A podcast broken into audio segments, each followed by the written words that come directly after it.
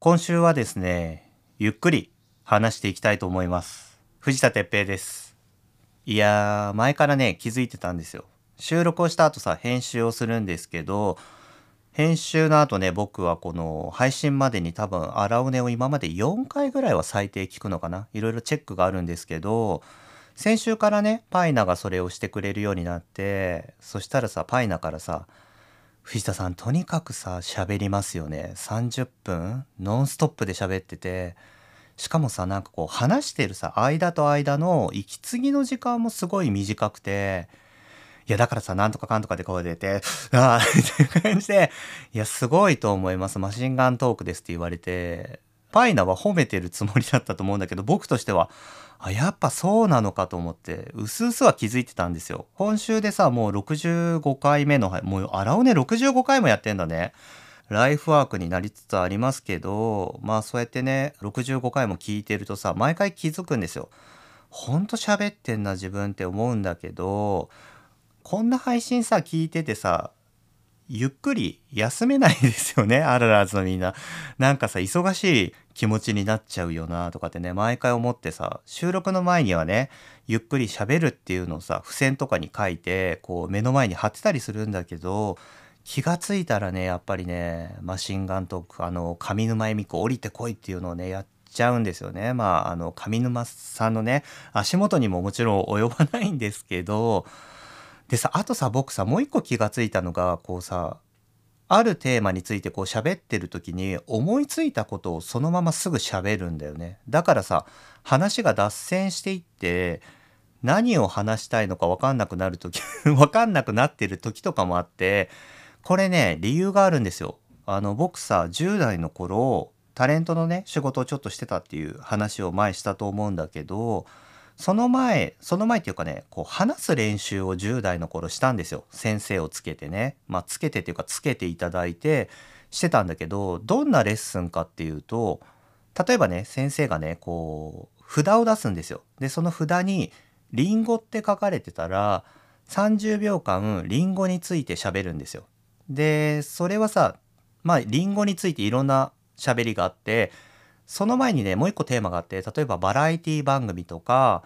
ワイドショーのコメンテーターとかあとは10代向けティーンズ雑誌で喋る時とかいろんなテーマがあってそれぞれに対してリンゴの話をするみたいな練習をしてたんですね。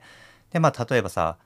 リンゴってさまあシャキシャキしてたりふにゃふにゃしてたりいろんな ふにゃふにゃはないかでもまあそういうさ食感があるけど僕はまあシャキシャキするリンゴが好きでふにゃふにゃってなんか苦手なんですよねみたいな感じでこう思いつくことを30秒間とにかく話すんですよ。でそしたらその30秒の間で15秒経った時に先生が次の札をポンって出すんですよ。で例えばそれに「音楽」って書かれてたら次の30秒間はね音楽の話をしなきゃいけないの。リンゴの話を30秒して音楽の話を30秒する。でそのリンゴの最後の15秒の間に音楽につながるような話を持っていかなきゃ自然な流れで音楽につなげていかなきゃいけないんですよ。例えばさっきの話だとふにゃふにゃのリンゴってね苦手でね僕はまあジャムを作ったりするんですけどジャムを作ってる時とかってこう音楽を聴いたりさラジオを聴いたりしますよねしません？なんかそういう時さこうジャムを作ってる時ってさ無心になれるからさこう音楽とか聴いてると結構その音楽が入ってきてビヨンセの曲とかさ聴きながらだとこうテンション上がってイエーイみたいな感じでジャムを作るんだけどみんな料理作る時とかって音楽聴いたりします？みたいな感じで次の話題につなげるんですよ。でその後さらに音楽の後に例えば「車」っていう札が出されたら今度音楽から車に自然と流れをつなげていくみたいのを10枚ぐらいの札なのかな？で5分間ぐらいノンストップで喋るっていう練習をしてて僕その練習がすごい好きでもう練習っていうか先生と遊びみたいな感じでやってたんですけどその癖がね未だについてるんですよ。だからそのさ今は目の前に先生いないんだけど頭の中にポンと思いついたことがあると今話してるところからその思いついたことに持ってくような感じで話をつなげてってまたさそうしたら次のことを思いついてどんどんつなげていくみたいなね。これ完全に癖になってますね。19歳ぐらいの時にこれ練習したのかな多分。10代だったと思うんですけどもう20年以上その癖がついてていまだにねそのねサイクルの中で渦巻いてるんですよね。でもねこれ喋る練習にはとってもいいなって思っててポッドキャスターの人とかはね一回やってみたら結構楽しいですよ。あの友達とかもねやってみると意外と喋れないから。うん。意外と喋れないんだけど僕ねポンポン喋れてねまあそういう練習生っていっぱいいたんだけど藤田さん群を抜いてますねみたいな感じであので例えばさそのバラエティバージョンコメンテーターバージョンティーン向け雑誌バージョンとかいろんなバージョンでね喋ってたんですよねっていうのを思い出したねパイナから一言いただいてね。でもまあちょっと反省しました。うん。まあ気づいてたの。結構慌ただしく喋ってるなってね。まあ今週ね意識しても多分後半ではね早口で喋ってると思うし来週からは元に戻ってると思うんですけどたまにはねちょっと意識してゆっくり喋りたいななんて思っております。今週はですね、まあ先週に引き続き、アラフォーのメンテナンスシリーズですね。髪の毛。僕ね、何年前だ ?4、5年前から AGA の薬飲んでるんですよ。AGA ってわかるかな？あの、増毛剤とかね、育毛剤とかそういう感じかな。ちょっとね、それでね、去年の夏からね、薬を飲む、ちょっと実験今までの飲み方とは違う飲み方というか実験をしていて、それによるね、髪の毛の変化の話をしたいと思います。あとはさ SNS をまあ昨年末でねストップしたんだけどそれについてのねお便りとかも届いているのでそんな話もしていきたいと思います。なんか不思議な感じだね。ゆっくり喋れてると思うんだけど。ちょっといつもと違う感じかもしれないですけどあの皆さんのリアクションもねどうだったかっていうのをいただけると嬉しいです。それでは今週も始めましょう。藤田哲平のあらおねあらおね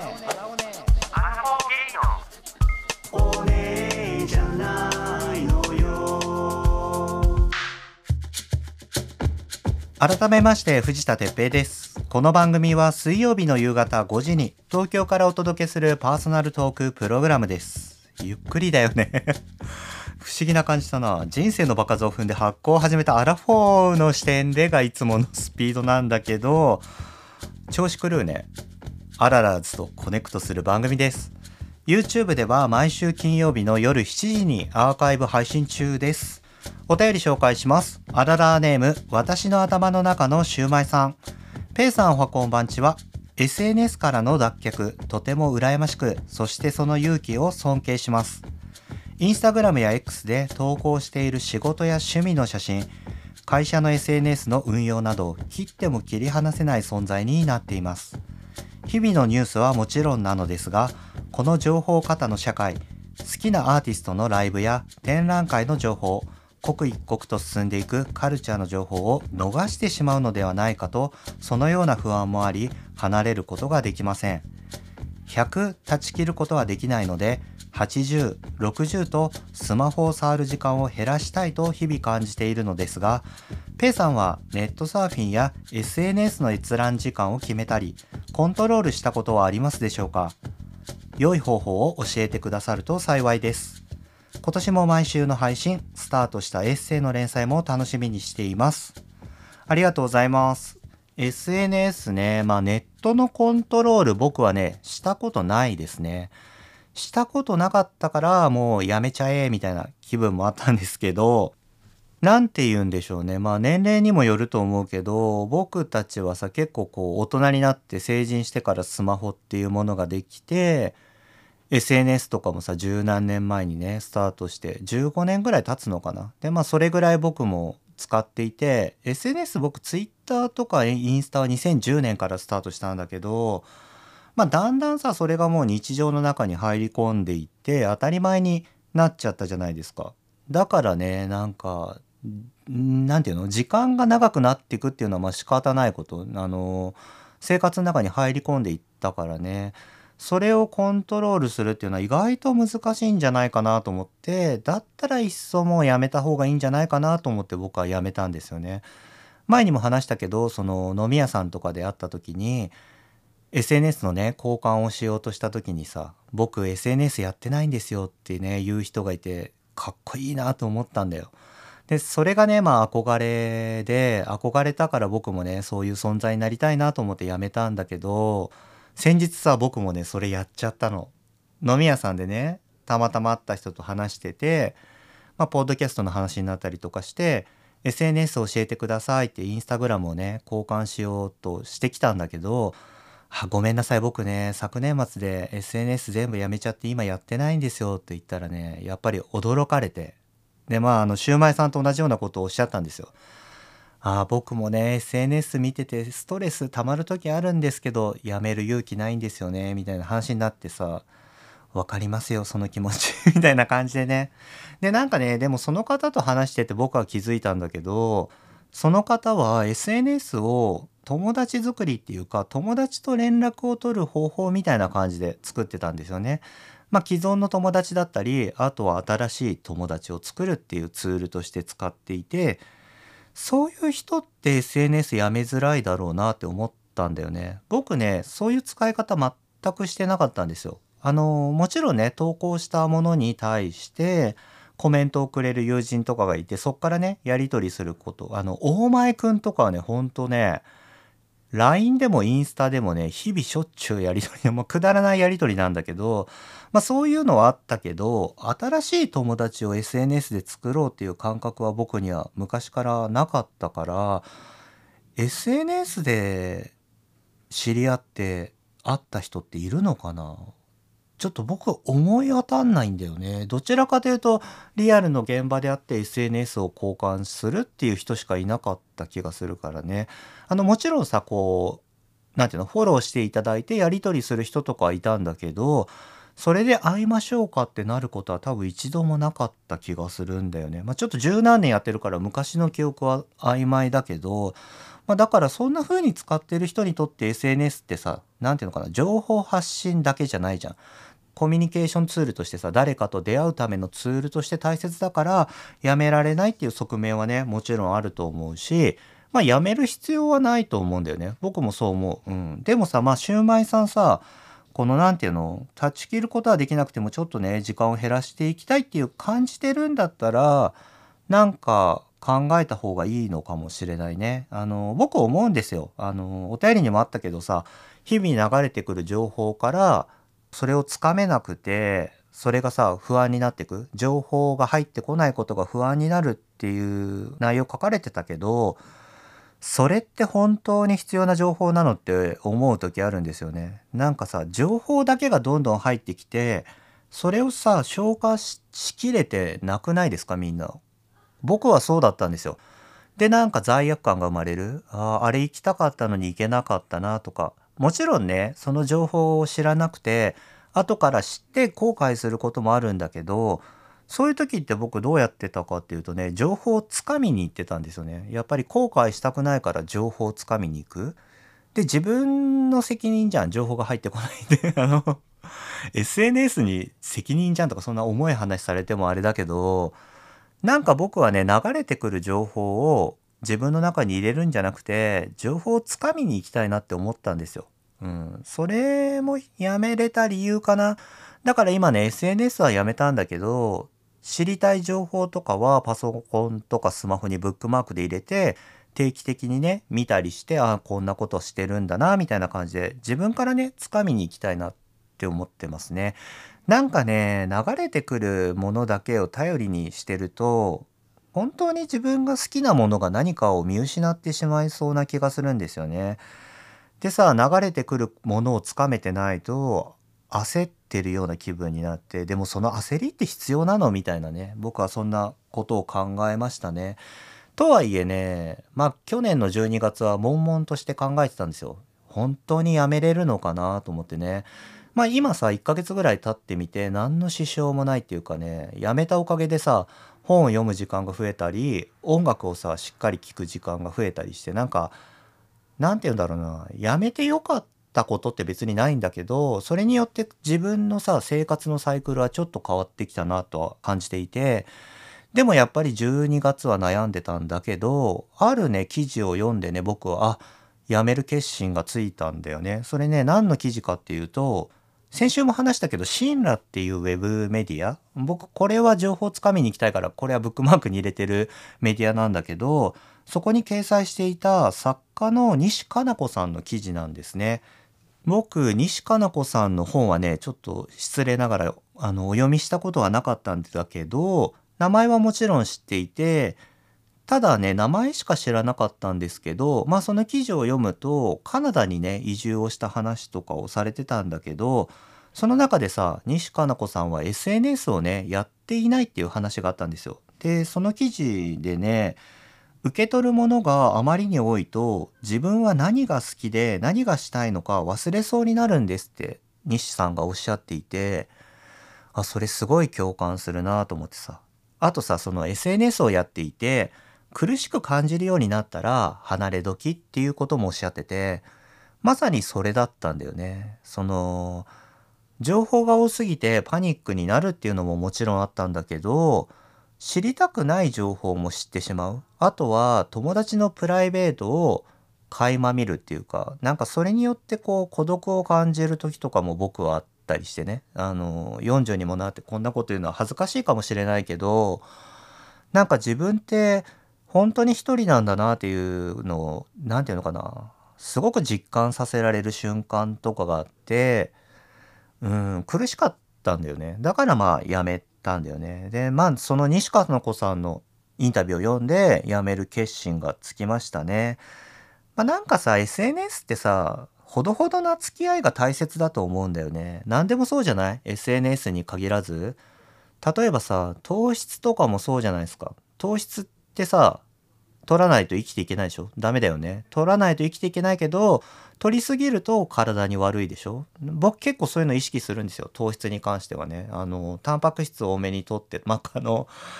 意識高い話になっちゃうかもしれないけど、あんまりそういうの好きじゃないんだけど、糖質はね、できるだけ抑えようと思って食事はしていたりとかしてて、なんかそういうのと一緒だと思うんだよね。やっぱりこう摂取しすぎてはいけない？ほどほどな付き合いが大切なのかな？そのバランスを自分でね作っていくっていうのが大切なんじゃないかなと思います。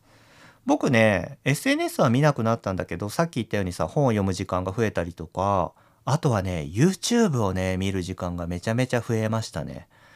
Netflix とか最近ねあんまり見てなくて YouTube をめちゃめちゃ見てて寿司ラーメンりくって YouTuber 僕好きなんだけどあそうだちょっと最近なんかね見てるページとかをねシェアしたいなってって思ってたんですよ。あの YouTube に限らず音楽とかもそうなんだけどこれさ SNS をやめてから気づいたんだけど面白いなって思った番組とか音楽の配信とかをお犬が鳴いてるね。聞こえたかな。パーちゃんが今外を見てます。犬が鳴いたなと。あこうやってこういうことですよ。パッて入ってきたことをすぐ喋っちゃうのね。でそっからさ犬ってまあ吠えるのはそれしょうがないよね。収録中にさなんか余計な話しちゃうんだけどまあそれ置いとこう。何の話だっけ？あそうそうそう。そのシェアできなくなったんですよ。この音楽いいよとか。インスタグラムのストーリーズでさシェアとかしてたんだけどなんかねそれができないのはちょっと寂しいなと思ってどうしたらいいかなとかって思って YouTube を何かこうシェアするタイミングとか音楽をねシェアするタイミングとか作りたいなっていう、まあ、そういうことも思い始めたね。やっぱ SNS をやめるといろんなねことを考えるなって。あのやっぱりさ13年間やってたからそれが当たり前になっちゃっててその当たり前がなくなった瞬間にあこれもなくなっちゃったんだって気づくことがあってそりゃそうだよね。うん。でもまあなんかそれに代わる何かを見つけていきたいなと思ってね。うん。まあそういう感じですよ。あのー、音楽に関してはね、ちょっとシェアしようと思って、これ後で話そうと思ったんだけど、今話そう。あの、今週ね、週末、土曜日か日曜日ぐらいに、荒尾根特別編の配信をしようと思います。それはね、荒尾根ミュージック。久しぶりだね。去年の3月にしたのかな ?1 年ぐらいやってなかったけど、僕のね、プレイリストをお伝えする、紹介するっていう感じで、前後にね、ちょっと僕のトークも含めて、特別版をね、今週末配信しようと思うので、それはそれでね、楽しみにしていてください。まあ、こういう配信もさ、きっと多分 SNS をやってたらやんなかったと思うんだよね。まあそういう感じだよ。うん。まあなんかやめたらやめたで、なんかいろいろ考えてこういうこと新しいことしようかなとかっていろいろね思いつくと思うからまあ苦しくなってるんだったらね離れ時なんじゃないかななんて思います。だけどみんなにやめろとは僕全然言わないからねあの自分のペースでね SNS は楽しんでいってください。アラフォー系のゲイじゃないのよ。は水曜5時のやべえ It's a podcast 今気づいたんですけどゆっくり喋るっていうことはその分配信収録時間が長くなるっていうことであのそうだよね。話す内容は一緒なのにいつもより0.8で喋ってたら収録自体は1.2倍になるみたいな感じで長くなんじゃない？だってさもう結構喋ってんだけど。まあそんな感じであの今週はね僕のあの AGA 髪の毛の話もしたいと思います。前の彼氏とね別れた後ぐらいかな。付き合ってた頃っていうかねまあ昔から僕ねおでこが広いっていうのは気づいてて10代の頃から眉毛の上に自分のね手の小指を当ててこう手を広げた状態でおでこがどんどん広がっていかないかなみたいなのを自分の手で測ってたんですよ。まああの自分のさ手がさ太くなったりしたらこれ意味ないなとは思ってたんだけどまあ意外と僕10代から体型あまり変わってなくってで眉毛の上に当てて髪の毛の生え際ねこう測ってたんだけど年々ねそれが広くなってて今指4本分ぐらいまあ昔から指4本あるんだけど おでこ広くなってるなーっていうのは気づいててあと反り込みの部分がねやっぱハゲてくんだよね、うん、それは30代後半ぐらいに気づいててで前の彼氏と別れたタイミングぐらいだから30いくつだ？8歳とか9歳ぐらいから AGA のね薬を飲み始めました。まあこれね飲み始めたきっかけっていうのがあって彼がいた時はさそのちょっとハゲてき始めてもまあ安心してたのよ。まあ彼氏もいるし大丈夫だろうみたいなさ安心感あったんだけど別れたと同時にあれ？ちょっとやっぱ髪の毛ふさふさにしとかないとモテないかもみたいな心配感が生まれていろいろネットで調べてなんかさネットの広告でいろいろ出てくるじゃないですか。こう髪の毛を生やす薬。で僕は最初その塗り薬スプレーみたいなのを買ったんですよ。でそれを使い始めて45年前かな。初回は無料で2本目から有料になりますみたいなものいっぱいあるじゃないですか。それをね確か買ったんですよ。でまあさその AGA のさ薬髪の毛の薬なんてさこう使うのが初めてだったからちょっと僕はその時テンションが上がってて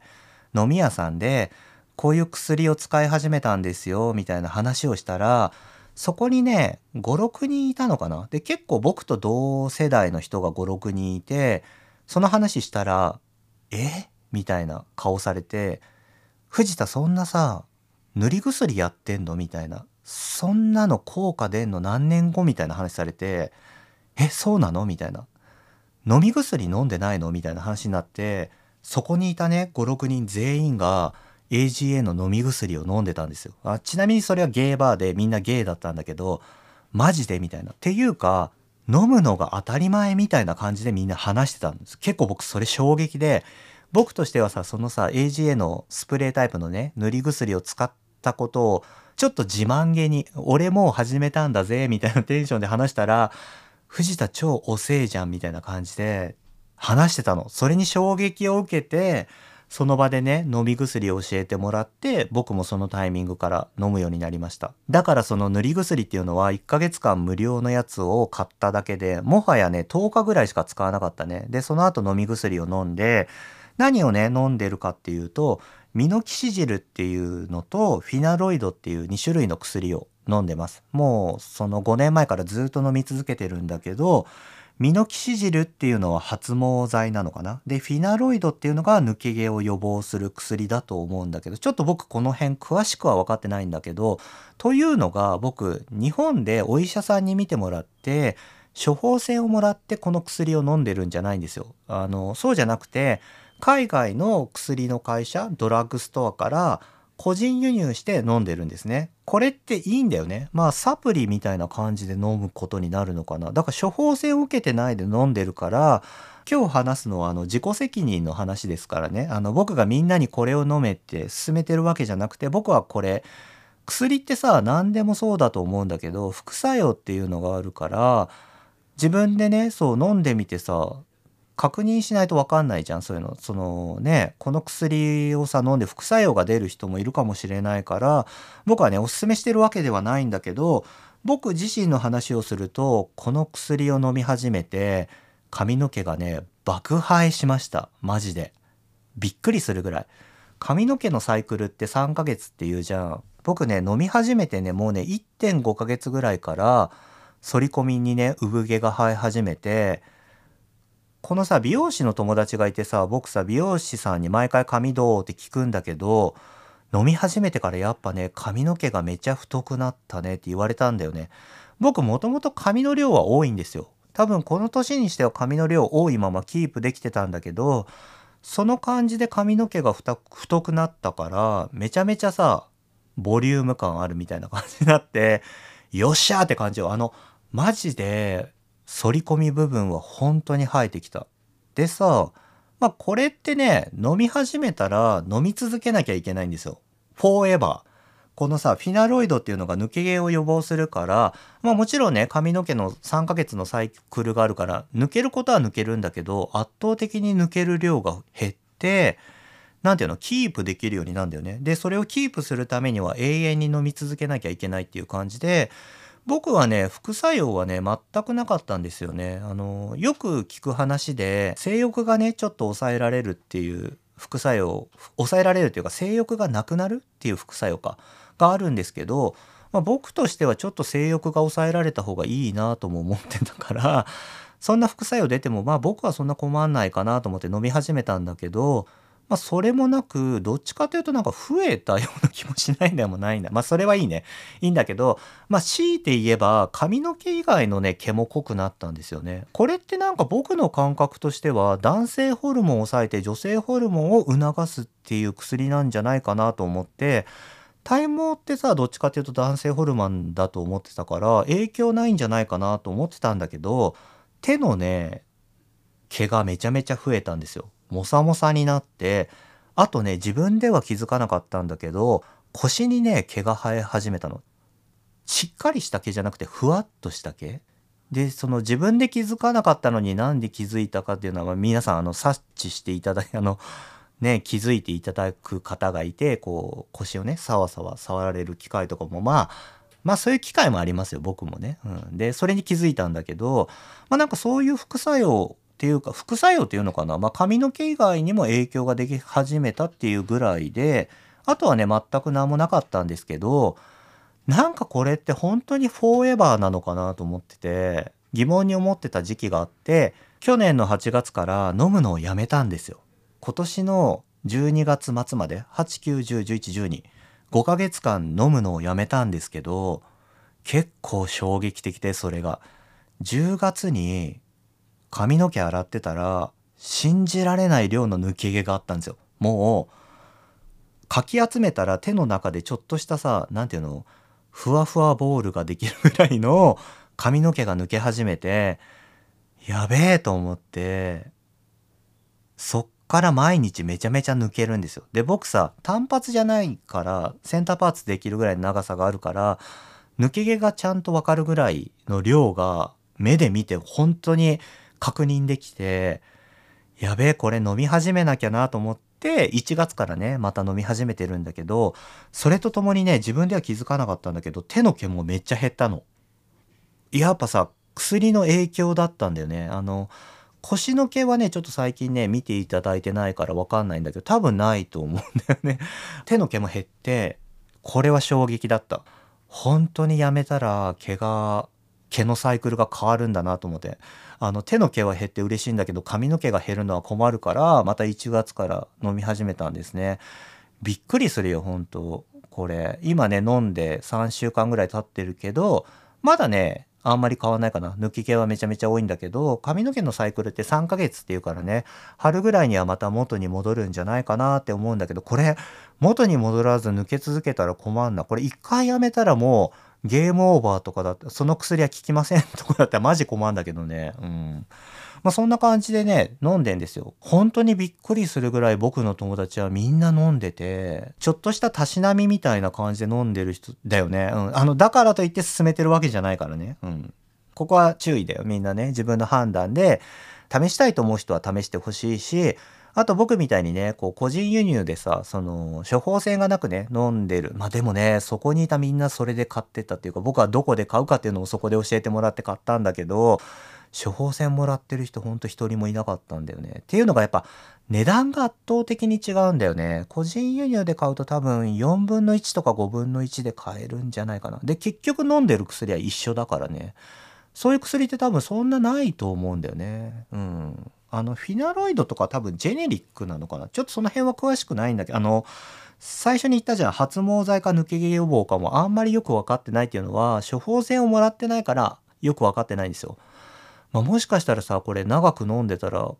大きな影響とか出てくる可能性とかもあんのかな？でもね僕はやっぱ今髪の毛がちゃんとあるっていう方をちょっと選ん選びましたね。うん、僕にとってはやっぱそこがちょっと若さの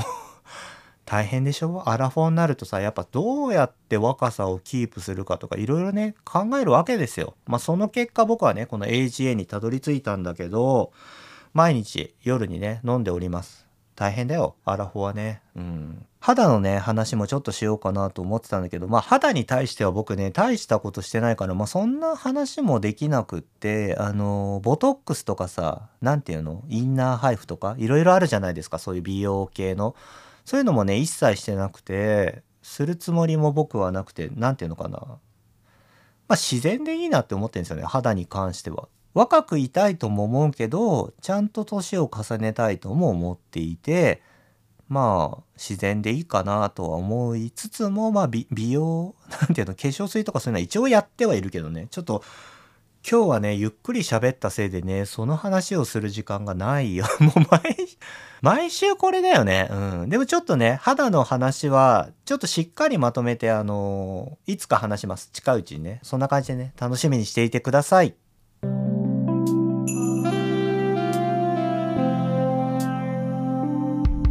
あら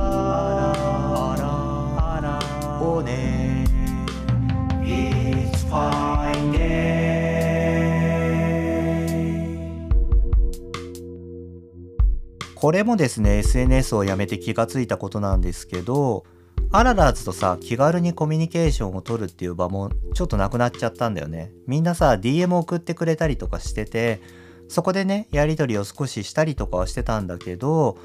あなんかそれも寂しいなと思ってなんかいい方法ないかなと思って実はね3週ぐらい前かな今年の頭から Spotify の僕のあのアラオネのねページにコメントをかけるように設定したんですよ。あの皆さん気づいてないかもしれないんだけど Spotify 限定でね申し訳ないんだけどページにねコメントをかける欄があって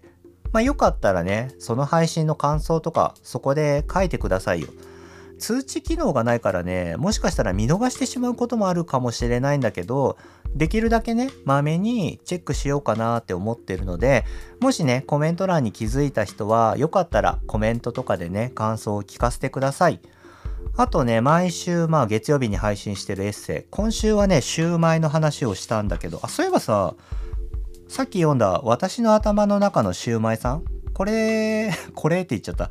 この時さ、あの、初めてお便りくれた時に確かシューマイの話したじゃん。あの、餃子屋のシューマイがうまいみたいな話。それをね、今回のエッセイでは書いています。結構面白い。面白いっていうか、シュ 自分で言うなよね あの、シューマイの話から宇宙の話になったりね、物の価値とかの話になったりしてるんで読んでください。来週のね、エッセイはね、犬の話をしようと思ってるんですけど、これね、僕が2019年に出したジン寝れば大抵、あ、違う、えっ、ー、と、なんだっけ、道端で眠る犬、見れば幸せ。え、ちょっと待って、違う、えっ、ー、とね、忘れるんだよね。道端で眠る犬見ると幸せっていうジンを2019年に初めて出したんですけど、これに書かれてるエッセイをノートでね、来週の月曜日は出します。これね、初出しです。まあ、もちろん買ってくださってる皆さんはね、読んでると思うんだけど、もうこれ完売して2年ぐらい経ってんのかな。だからちょっとエッセイ中出してもいいかなと思ってね、写真は買ってくれた人だけがね、楽しめるみたいな感じでね、そういう感じで今までね、出したジンのエッセイもね、時々僕のノートでね、出していきたいななんて思うので、皆さんぜひ毎週月曜日の朝7時に配信してますので、好きなタイミングでね、見ていただけると嬉しいです。あとね、エッセイにもね、いいねを押すところがあるので、ね、読んでよかったなって思うとそういうリアクションもしていただけるとね、めちゃめちゃ嬉しいの。まだね、エッセイフォロワーがね、少ないから、あの、皆さんぜひね、フォローしていただけると嬉しいです。あとですね、さっきもこれね、話したけど、今週末土曜日の夜になると思うんですけど、荒尾根の音楽特別編を配信します。今週はね、2回配信ってことですね。まあ1月頭休んだから、ちょっと特別編って感じでね、出そうかななんて思ってあの僕のね話もちょっとだけ入りつつ音楽のねプレイリストの配信です。これね申し訳ないけど Spotify 限定になるんですよ。この音楽のね著作権の問題があるので Spotify 限定になるから Apple Podcast とかでね聞いてる方はちょっと聞けなくて申し訳ないんだけどこれを機会にね是非 Spotify の登録とかもねしていただけると嬉しいかな。音楽の配信時々していこうかなって思うのでね。無料でも聴けるはずだよ。Spotify の無料版でも音楽を聴きながら。もしかしたらね、Spotify の広告が途中で入っちゃうかもしれないけど、音楽はね、フルで聴けるんじゃないかな。確か聴けたような気がするんだけど、あのー、Spotify ね、やってないって方はぜひね、この機会に、まあ登録してみて試して聴いてみてください。実はね僕の荒尾根って923%の人が Spotify で聞いてるんですよ。もう本当に Spotify が多くてまあ音楽配信してもねほとんどの人が聞けるんじゃないかなと思うのでちょっとね申し訳ないけど Spotify 限定で特別編は配信させていただきます。最後にこの番組ではアララーズからのお便りを募集しています。番組への感想、僕への質問、また1月のトークテーマ、うちの家族の変なところ、テルミー教えてに対する話、くだらないけど誰かに伝えたいことなど何でも構いません。宛先は概要欄にある応募フォームからお願いします。また、お聞きのプラットフォームで番組の登録や評価もよろしくお願いいたします。最後にもう一通お便りを紹介します。あららネームドラム乾燥機。ペイさんこんにちは。お久しぶりです。久しぶりすぎて伝えるのを忘れていましたが、推薦入試で大学に合格しました。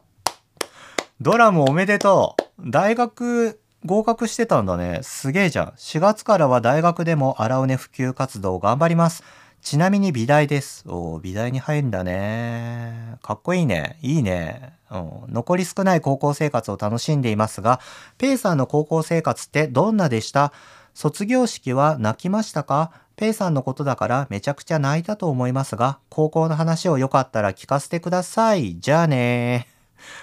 嬉しい。あの、お便りで、じゃあね入れてくれるの嬉しいけど、高校の話ね。そっか、ドラムは高校卒業なんだね、これからね。おめでとうございます。大学合格もおめでとう。嬉しいね。なんかこうやってさ、ドラムのね、こう成長を見ていけるっていうのはまあ嬉しいことですけど、まあ僕はね大学とか行ってないから卒業したっきりでねそっからアルバイトをしてちょっと芸能の仕事も音楽の仕事もしてって感じだったんだけど高校の話時々してるけどあんまり具体的には多分してないですよね。あの先日さ僕の高校の先輩が結婚をしてそれがねワイドショーのニュースになってたんですよ。あのまあ先輩って言ってもただあの面識はないんですけどガラスの少年だったね先輩が結婚してねえなんか面識はもちろんないんだよ。あの僕が1年生の時に3年生だったんですけどその先輩は。でもやっぱ学校ではよく見かけていてかっこいいなって思っていてなんか結婚のニュースがねほんのり嬉しくってまあそういう年にもなってるんだよね僕。結婚したんだと思ってね、なんかいいな。まあ本当挨拶とかぐらいしかしたことないんだけど、まあそんなことを考えていました。僕の学校ね、ちょっとね、特殊な学校だったんですよ。あの、偏差値も低くて、私立のね、東京都の学校だったんだけど、多分ね、高校の名前を出したらね、みんなね、一度は聞いたことあるっていうか、あ、あそこなんだってね、知ってる人が多いと思うんですけど、まあ、ドラムもねちょっとこうやってお便りくれたから来週は僕が通っていた高校の話をしたいと思います。まあ、僕がね通ってたのは90年代だからもう20年以上の前の話で今はね校舎とかも変わってるんですよ確かね場所が変わったんじゃないかな制服とかも変わっていろいろ変わってると思うから何もね僕アップデートされてないから20年前の話なんですけどまあ、ちょっとね普通の高校とは違って面白い人がたくさんいる高校だったから余計なことは言わないように気をつけつつ、来週は僕の高校生活の話をしたいと思います。ぜひね、皆さん楽しみにしていてください。なんかさ、今日さ、僕さ、最後までゆっくり喋れてんじゃない？そんな気がするんだけど。編集はね、パイナに任せようと思うんだけど、まあ、一回はさ、僕も何喋ったかなっていうのを後でね、聞くからちょっと楽しみです。